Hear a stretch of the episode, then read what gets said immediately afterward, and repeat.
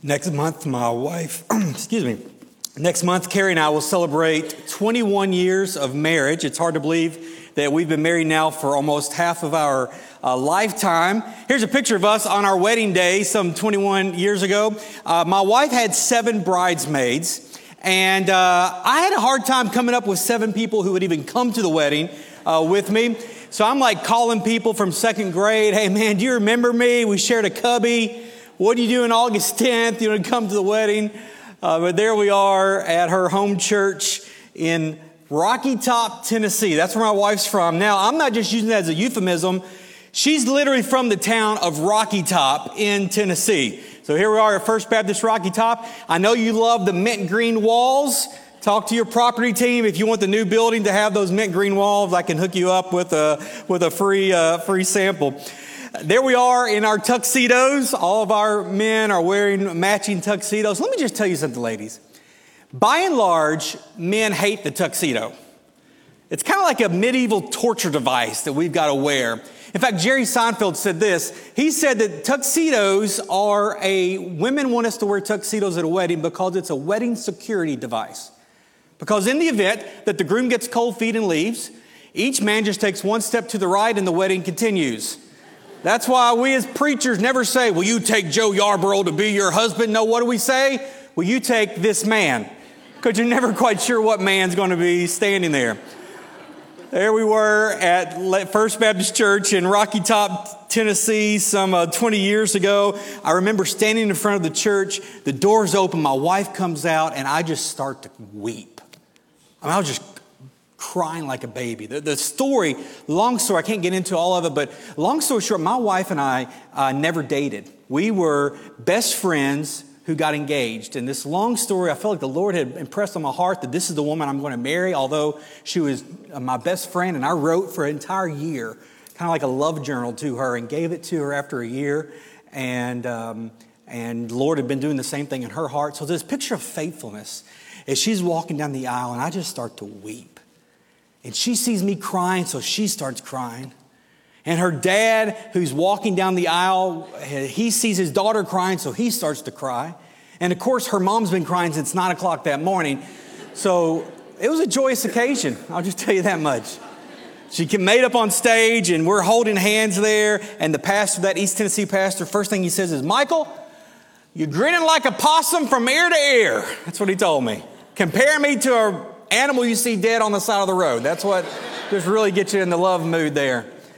Jesus, tears, and roadkill. Those are the three trademarks of a Tennessee wedding, folks. And that pastor that day read and preached on one of the most popular passages. You've heard it at a wedding before Ephesians chapter 5. We're going to read it together. But as we read it, I want you not just to look at what it says about the relationship between a husband and a wife, but I want you to look at what the theological underpinnings are that Paul is referring to the relationship between Christ and the church.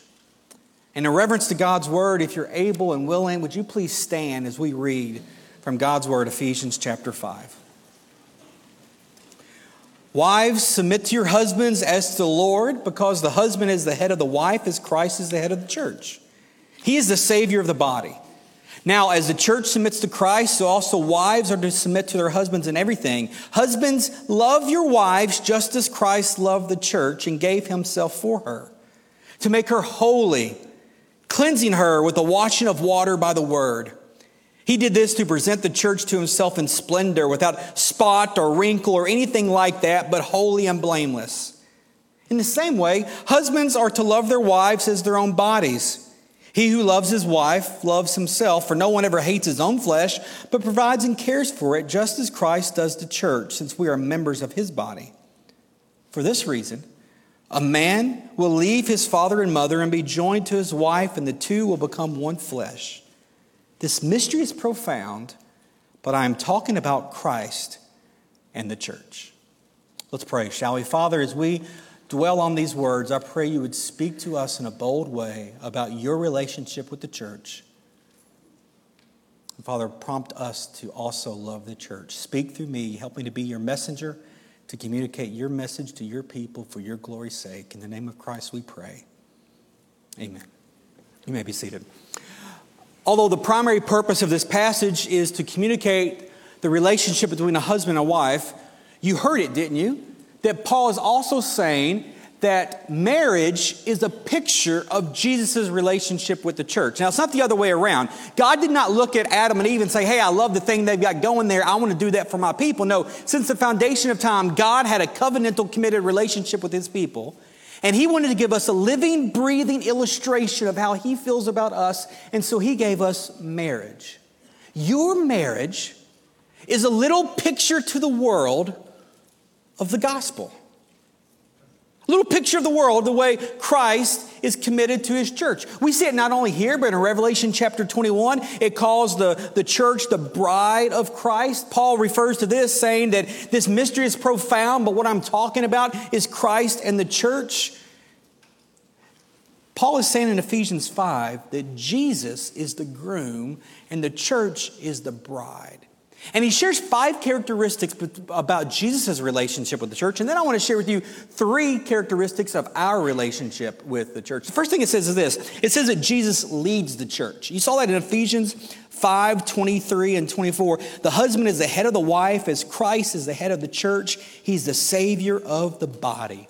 As his bride, we take comfort and we are following the lead of a perfect groom when you call your next pastor, whoever that may be, the next pastor is not the head of the church, Jesus is the head of the church. Jesus leads the church. Secondly, it says Jesus loves the church. Husbands, love your wives just as Christ loved the church. In the same way, husbands are to love their wives as their own body, yet he who loves his wife loves himself. For no one has ever hated his own flesh, but provides and cares for it just as Christ does for the church. Paul mentions how Christ cherishes the church, how Christ loves the church. That the love a husband has for their wife is just as a glimpse of the love that Jesus has for the church. Aren't you glad that Jesus calls us his bride and not his girlfriend? It's a deep love. Jesus leads the church, Jesus loves the church. It says Jesus sacrifices for the church. Verse 25 Husbands, Love your wives, just as Christ loved the church and gave himself for her. The primary way that Jesus showed his love for the church was by sacrificing his life so we would live. That the groom sacrificed his life for the life of the bride. You remember the passage of scripture when Jesus says, Love has no greater one than this, than the one who would lay down his life for a friend. And what Jesus did is because of our sin, our separation from God, he came and died the death on the cross to pay the price for our sin. Some of you may remember several years ago outside of a Tucson grocery store, out of a, a Safeway grocery store in Tucson, there was a mass shooting. It got national attention because Congresswoman Gabby Giffords was injured in the shooting. Thankfully, she did not die, but it overshadowed the fact that six people did die in that Tucson Safeway parking lot shooting. One of those was a man named Dorwin Stoddard. Dorwin was 74 years old. He and his wife Mavy were doing their grocery shopping at the Safeway grocery store, and as they're exiting the building, they hear what sounds like firecrackers. When Dorwin realizes it's not firecrackers, but it's in fact gunshots, he pushes his wife on the ground, covers her body with his body, and after about 90 seconds of shooting, Mavy crawls up from underneath her husband and realizes he's been shot. In the next 10 minutes, he dies in her arms. A man giving his life sacrificially to save the life of his bride? Does that sound like anyone else you know? Because that's what Christ has done for his bride, the church. Jesus sacrificed for the church. Number next, Jesus sanctifies the church to make her holy, verse 26, cleansing her with the washing of water by the word. He did this to present the church to himself in splendor without spot or wrinkle or anything like that, but holy and blameless. When you're getting ready for a wedding, there's all kinds of preparations you go into, and especially you ladies typically go through a lot of preparations to get ready for the wedding day. I know my wife did. She did not do, need to do any of these things, but here's what she did. She tried to lose weight. She got tan. She uh, grew her hair out. She went on this beauty cream regimen. And then the day of the wedding, like she gets her nails done, she gets her hair done, she gets her makeup done because she wants to look her best on the wedding day. And that's what Paul's describing here. He's saying that Jesus is preparing the church to be beautiful on that wedding day, the day that he comes and meets us in the air and calls his church up to be with him is the great wedding day. That's why we're having a banquet feast in heaven, this, this marriage supper of the Lamb. And he's preparing his church, beautifying his church to wait for that day. And it's this theological term called sanctification. What that means is when we're saved, God has, God has forgiven our past. God has made us a new creation, but we still are in a process of growing in godliness, growing in holiness. And it says here that Paul, Paul is saying that Jesus is helping to sanctify the church. He's preparing us, making us more beautiful. That hopefully we're not the same person today that we were 10 years ago, that we've sought to become more like Jesus. Jesus leads the church. Jesus loves the church. Jesus sacrifices for the church. Jesus sanctifies the church. We see here that Jesus commits to the church. For this reason, verse 31, a man will leave his father and mother and be joined to his wife, and the two will become one flesh. This mystery is profound, but I'm talking about Christ and the church. This idea of leaving and cleaving, cleaving, that the husband has left his family, the wife has left her family, and they have come together two as one. That when you stand on a platform like this at a wedding ceremony and the, the preacher asks you to say, I do, do you promise to, to love him, to, to um, uh, care for him till death do you part? I do. Do you promise to, to love her, to sacrifice for her, to care for her well? I do. In sickness and in health, I do. And when you come together, the Bible says this incredible thing happens. Two have become one. And it says that this is what this is a picture of what's happened in the spiritual realm. That when we become a Christian, it's very much like a person doing wedding vows. Do you take this Savior? Do you promise to obey Him, to love Him, to trust Him? I do that it's a picture of us coming together as one in Christ. And once we have, He is committed to us. The Bible says He never lets us go, that the, the wolf cannot snatch, him from, snatch us from His hand. There was a dear couple that I had the pleasure of knowing many years ago named Christine and William Cloyd. William worked for the county water department, and because he worked for county government, he was blessed to have a early retirement. He had served a certain number of years that he needed to serve, and in his mid 50s, he was set to retire. His dream was to travel the nation in an RV. And so he and Christine bought their RV that they were going to travel across the United States. Christine still had about six more months before she could retire from her job, and they were just waiting for that to happen. But two weeks after he retired, William suffered a massive stroke. The stroke was so severe that William could no longer feed himself, he could no longer care for himself, and he could only say two words, the same two words, nonsensically saying them over and over and over. He would say, one time, one time, and that's it. Their retirement dreams were dashed. The RV they bought, they would never, ever go on a trip together. For the next 13 years, Christine took care of William in their home.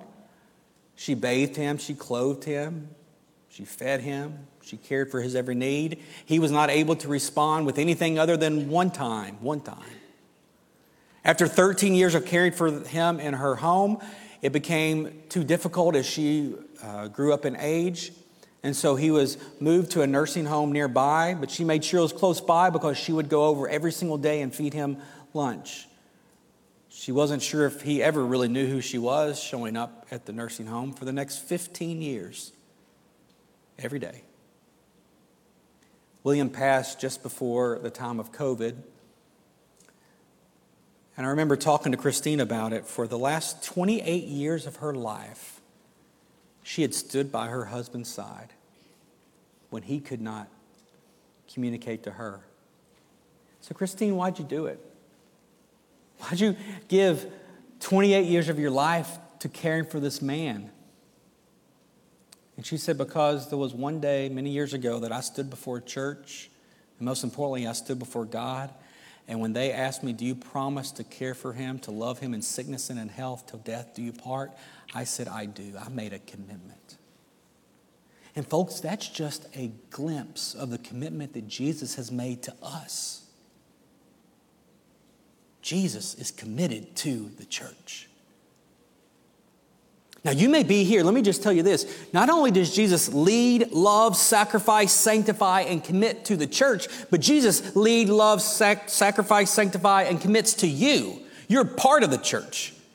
He, he deeply loves you. He sacrificed for you. He wants to not leave you the way you are. He wants you to become more like Him, and He is committed to you no matter what. Wouldn't you like to have a relationship like that? Some of you, before we go any further, we just need to say some of you may not yet have a relationship with Jesus like that. And I want you to know that He is the most perfect groom. And today He wants you to say, I do to Him. In a few moments at the end of the service, I want to have a chance for you to come forward and say, I do to Jesus. Now, those are the five characteristics of Jesus' relationship with the church. What about our relationship with the church? Now, throughout time, we use different words, different things to show relationships. Like maybe some of you, when you're in high school, you wore someone's class ring or their, their letter jacket to show you're dating that person. Uh, when you get married, you wear a ring to symbolize that you're married. And we use all different types of terminology, especially teenagers. My kids are teens and they're starting to date and just trying to figure all that out. Just makes me lose my hair. But we use different terminology. Like, did any of you, um, how many of you courted a spouse? Everybody use the term court? What about going steady? Did any of you go steady? Maybe a couple of you. My generation, Gen X, we called it going out with somebody, which was very confusing. I got my first girlfriend at 15 years old, and I told my mom, Hey, mom, Angela and I are going out. She goes, You are not going out. It's 10 o'clock on a Tuesday night. I said, no, mom, mean it. We're not going anywhere. We're just going out. Well, I thought you just said you're going out. I said, mom, we are going out. That's what you say when you're dating one another. Oh, you and Angela are dating. You ought to go out sometime. Mom, that's what I said. We're going out. It was just so confusing.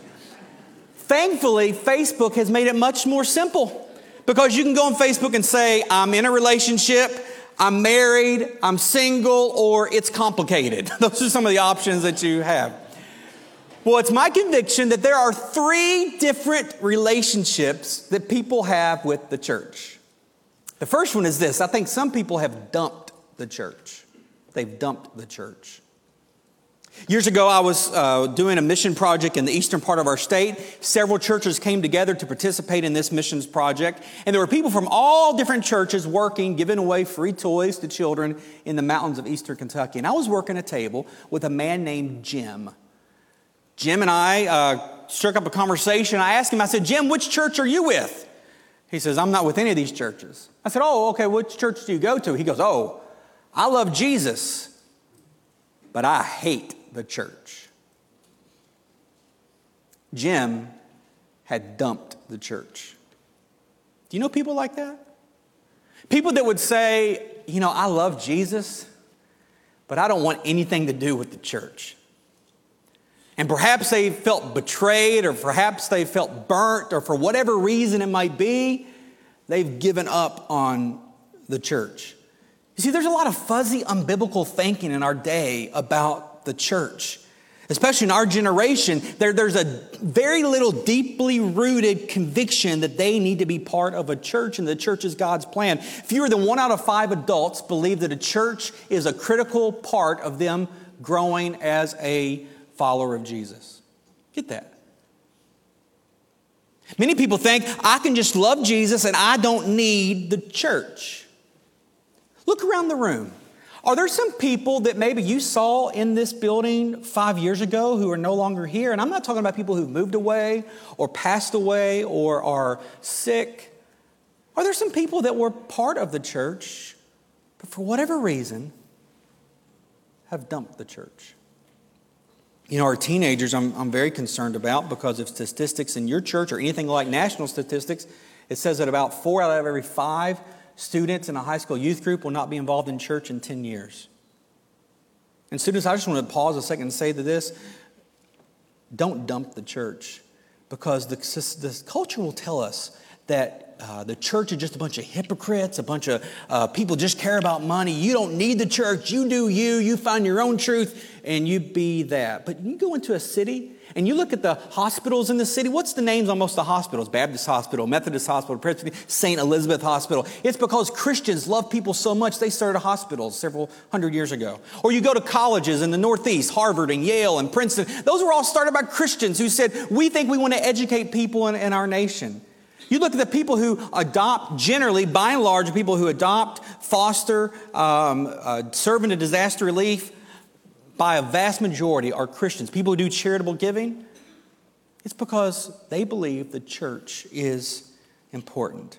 The church is God's idea. In Ephesians chapter 3, Paul said these words His intent was now, through the church, the manifold wisdom of God should be made known to the rulers and authorities in the heavenly realms. It's saying this the church was not an idea that a bunch of pastors came up with because they wanted jobs.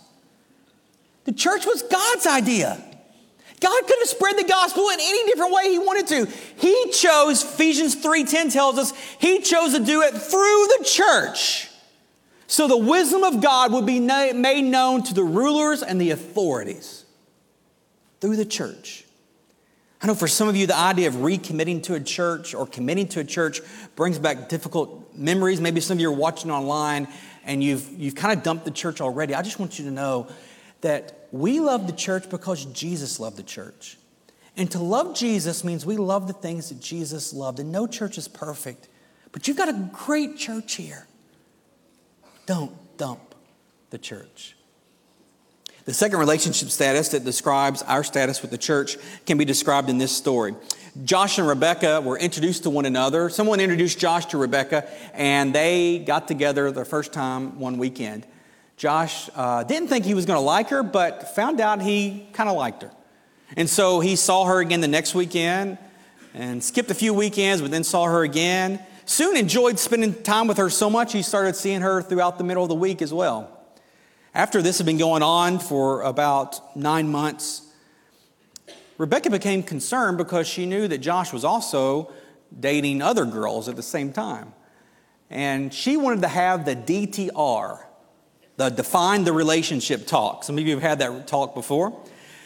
And sit down with Josh and say, Josh, I think it's time that we make a commitment to one another. And Josh explodes. Commitment? Why would we want to make a commitment? I mean, don't we just enjoy? We're just going to mess up a good thing. I can see you when I want to, and I can see somebody else when I want to. And if I don't want to see anybody, I don't have to see anybody. And there's no commitment, there's no responsibility. I like staying just like we are. Perhaps some of you know someone like Josh. Perhaps some of you have dated someone like Josh. Here's one thing I want you to know, though Josh is, um, there's millions of Joshes out there. And Rebecca's not a girl, Rebecca's the church. And many people are dating the church. Long after they quit playing dating games with boys or girls, they're now playing dating games with the church. And church is something we do when I want to have fun or I want to be involved, but I'm not going to commit to it. And I may go to this church for a while, then I'll go to this church for a while, then I'll go to no church for a while, then I'll go to this other church for a while. And sometimes we treat church like we would a gym membership or a, a dry cleaner. Whoever's going to give me the best value of my Sunday morning time. Like a streaming service. The church is month to month and I can cancel at any time. Mark Dever said that our generation is a generation of commitment phobia, that we're believers but not belongers. That we treat the church as if we would anything consumeristic in our society. And as a result, many people have become fickle and not invested in the long term for the church. And let me just say, God's calling us to be committed to a local church. And that means we attend here. You know, some folks, I, I, get it. I know you're busy and you got things and it's a sunny day and you go to the lake and all that kind of thing. But here's the problem the problem with missing church is eventually you won't. You get that? The problem with missing church is eventually you won't miss it. That's why uh, in Hebrews chapter 10, the scripture tells us this, and let us consider how we may spur one another on toward love and good deeds, not giving up meeting together as some are in the habit of doing, but encouraging one another all the more until you see that day approaching. Going to church does not make you saved, but being saved means you should want to go to church. And we commit to being part of this body. The statistics, I didn't share this in the first service, but it came to me. Um, I was looking at churches. So, back like 40 years ago, to have a church of 1,000 people, let's say, you had to have about 1,500 people that would come with some regularity uh, on the national scale of what was a regular church attendance to, to equal 1,000 people in average attendance. Now, to have 1,000 people in average attendance of a church means that you must have a group of nearly 3,000 people to make 1,000 people. So if a church had 1,000 people 40 years ago, their pool was about 1,500 people. Now their pool is about 3,000 people in order to generate 1,000 people in a weekend. Why? Because people are going to church less. And I get it. Some of us are kids, and, and we think uh, Lionel Richie, what in the world was he talking about? That easy like Sunday morning? There's nothing easy about Sunday mornings. And some of you have been kids sitting out in the church in the front pew, like the story you've probably heard before about the little boy sitting on the front pew and he was just could not stand the service, the music, he didn't know the words, and the preacher was just boring, and all he wanted to do was go home and play with his toys, and he's reading through the hymn book, he's uh, writing down fake names on the offering envelope just to send people adrift, he's playing stare games with people in the choir, and after the service, he's out in the, the foyer and he's looking at this plaque and the pastor sees it's a plaque with a list of names and two little American flags coming out of the plaque. And the pastor says, Son, do you know what you're looking at? And the boy goes, Oh, no, I don't know what that is. And the pastor says, That's the list of all the names of the people who have died in the service. And the boy says, Well, that's the morning service or the night service? Some of you feel that way about church. I get it. I get it. Can I be honest? And I might step in it right here. My, those of you in my generation, I want to just speak to this issue. We struggle with this because our kids are involved in so many things. I mean, there's travel ball, and there's birthday parties, and there's concerts, and there's band trip, all this kind of stuff. And it's a burden. And so I'm, I'm not preaching at you, I'm with you on this. Because I know what a challenge it is to be a parent right now of teenagers and of smaller children trying to navigate how do you make church a priority when the culture is asking them to do so many other things? And travel sport, I don't know if it's like this in Paducah, but where I live, travel sports is a big challenge on how do you navigate that as parents. And the soccer fields on Sunday mornings have more people than the churches do in, in our county.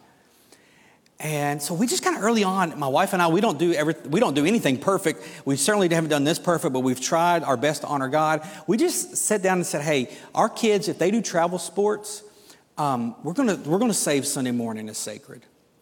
And we'll tell the coaches up front hey, I, I know if, if, you can't accept that, we just have to find a, a different team.